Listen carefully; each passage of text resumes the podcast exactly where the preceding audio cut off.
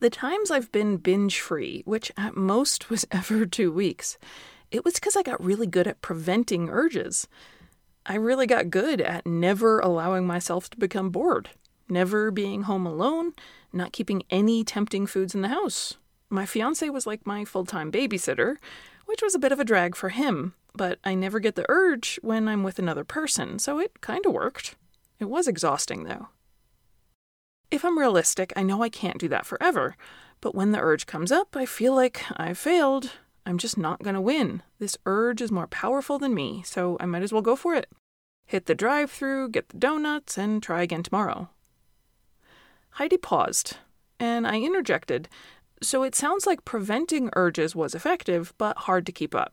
And when an urge does hit, you don't fight back. You just figure today is lost and tomorrow you'll start again. Bingo, Heidi said. I just needed 12 times as many words to say that same thing. I reassured her she's doing her job by just talking freely, and it's part of my job to be able to distill a lot of thoughts and emotions down to clear problems and help with potential solutions. And the essence of what she was telling me was that she had been giving up instantly the moment she felt an urge to binge. Maybe in the past she had struggled with these urges and tried to resist them. But these days, she just assumed an urge meant it was another binge day and she went right along. I said to her, I think we've got a big old bullseye then on the most important skill for you, Heidi. Rather than thinking you can prevent urges and recover from binge eating that way, let's expect them and let's plan on not only putting up a fight, but actually winning and coming out stronger. No one quits smoking, for example, because they just stop craving nicotine. They had to feel cravings and manage them without lighting up a cigarette. And binge eating or emotional eating is no different. This is the Breaking Up with Binge Eating podcast, where every listen moves you one step closer to complete food freedom hosted by me, Georgie Fear, and my co coach, Mary Claire Brescia. One thing you've probably learned about me is how powerful I feel language is. Throughout my books and my podcast, there's a lot of suggestions on switching the words you use to help actually improve your motivation, your resilience, and even your happiness.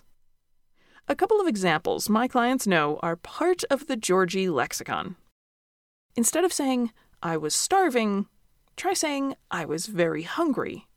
Starving is a high drama word, implying desperation and even danger from lack of food. Thinking, on the other hand, I'm hungry or very hungry, is part of helping you stay level headed and act rationally. Another episode of the show had us question overuse of the word exhausted. Like starving, this word often comes up when people are describing the state they were in just before they binged or overate emotionally.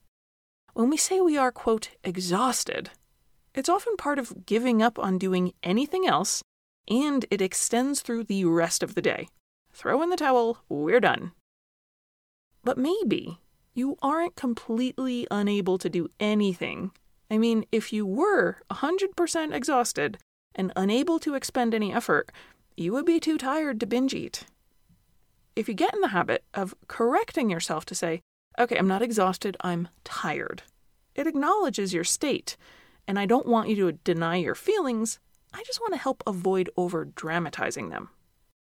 But saying I'm tired leaves open the possibility you can still do things with adjustments, or that you can have a brief rest and feel better.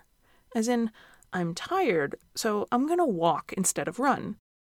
I'm tired, so I want to sit down for a bit before I start making dinner. See how that's more helpful? Anyhow, the new language shift I have found really powerful this week in working with my clients was to stop using the word urge so much. I mean, every book on binge eating, every Facebook group discussing the topic, the word urge is used in practically every sentence. I use it often too, it's part of the common language you use to talk about binge eating. But recently, I've gotten the idea that we can actually do better. Urge is pretty much the only word that's used to describe the process of binge eating coming to mind, along with a pull to act on it. And what I've noticed is how much power that word, urge, imbues. I mean, urging someone to do something is forceful, it's persistent and strong.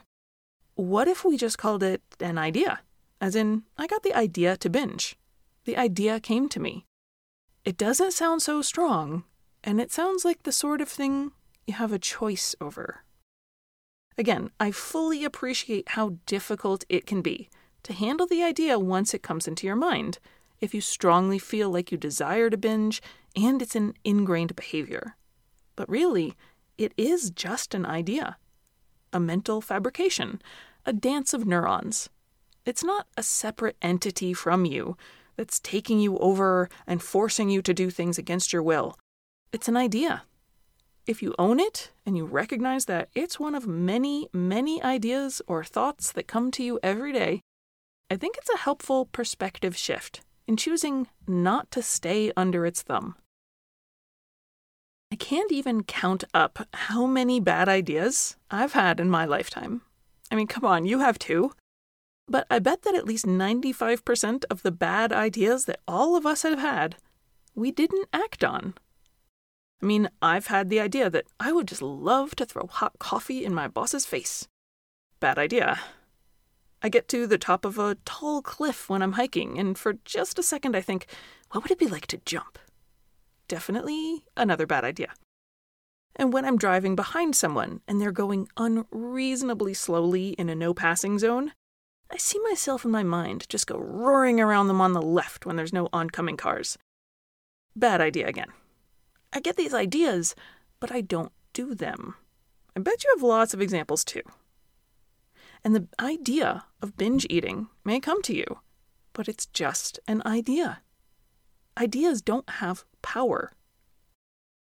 I first mentioned this concept to a client who was far along in her recovery, and she had not binged in months. During our coaching call, she used the word urge in a way I don't usually hear it. She said, I was feeling urgy before dinner, so I got out carrots and hummus. I asked if that made her feel better, and she said, yes, right away, which led me to suggest she might have simply been hungry.